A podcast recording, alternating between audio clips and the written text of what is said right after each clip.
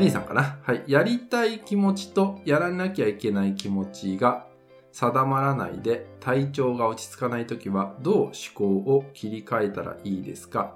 えー、っと、体調が落ち着かないときですね。えっと、まず多分ね、今のこの感じだと、えっと、やりたい気持ちとやらなきゃいけない気持ちが定まらないんじゃなくて、体調が安定してないだけだと思うんですよね。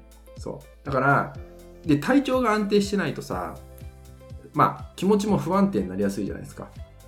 特になんかだるいとかさ、重だるいとか、なんかしんどいとかさ、なんか疲れてるとかって言ったら、痛みとかじゃなくてさ、あの、重い感じみたいなのにあのなってると、気持ちってやっぱり定まらなくなってくるんだよね。そう。あと、すぐに気持ちが散りやすい。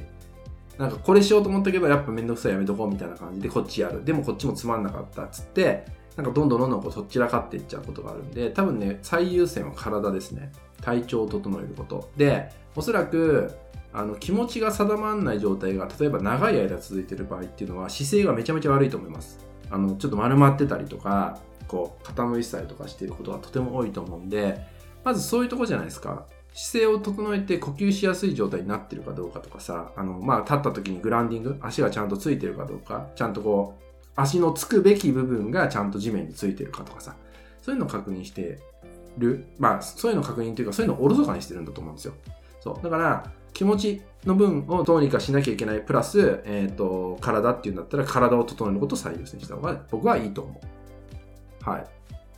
はい。心因性の咳がね、止まらないです。そう。だから体じゃない。そう。だからその体にフォーカスを向けるってこと、必要なことをやる。別に薬に全部頼れと言ってるわけでもないし、病院に全部頼れと言ってるわけでもない。でも、そうやって今みたいにね、あの、申請って言ってるような病名にフォーカスするんだったら病院に行った方がいいんじゃないとかね。そう。ただその病名にフォーカスすることによって自分という存在を確立させたいんだったら僕はその病名依存っていうものなんでそれはやり方が間違ってるかなって思います。だからそう。な生活習慣ですね。そう。生活習慣を整える。生活習慣じゃないよ。自分の姿勢を整えるんだよ。そう先にねまずは。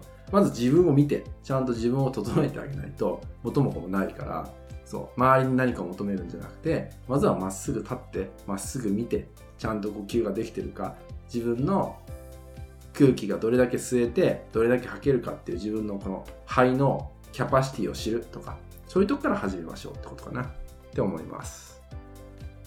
はい。ちょっと待ってコメントが流れてました。あやさん。焦った時はお願いできるか試されてる時納得ですあそうだねはいいつかさんまっすぐ立って深呼吸 そう深呼吸しましょうはい、みーさんありがとうございます。そうですね。ちょっとやってみてください。次。えー、ゆうさんっていいのかな？ゆうさん。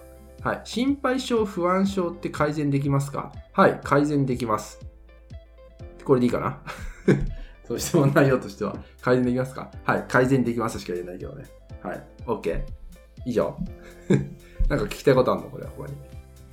心配性、不安症って改善できますか？なんか改善できる方法が知りたいってことなのかな？はい、まあ僕も過去に心配性だったし不安症であの18ぐらいの時かな不安症を患ったことあったんですよ。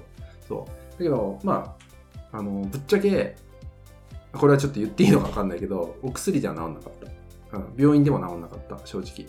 そう。でも僕はやっぱり前に進むとか違うことをする動くとかね、まあ、要は自分で変わっていく、まあ、自分で何かをするってことをすることによってあのまあだから怖いけどやってみるとか怖いけど、まあ、進んでみるってことをした結果友達にね友達に言われたんだよ。最近良くなってきたねとか最近元気になってきたねって一言言われてからなんか確信ができたんですよね。あ大丈夫なんだ。これでいいんだっていうのをそれこそそうだよね。18ぐらいの時に自分の中で分かったんですよねそうだからそこからやっぱ自分を感じるとか行動していくっていうのが大事なんだっていうのは気づけたんで、なので心配性不安症は改善できますってことです。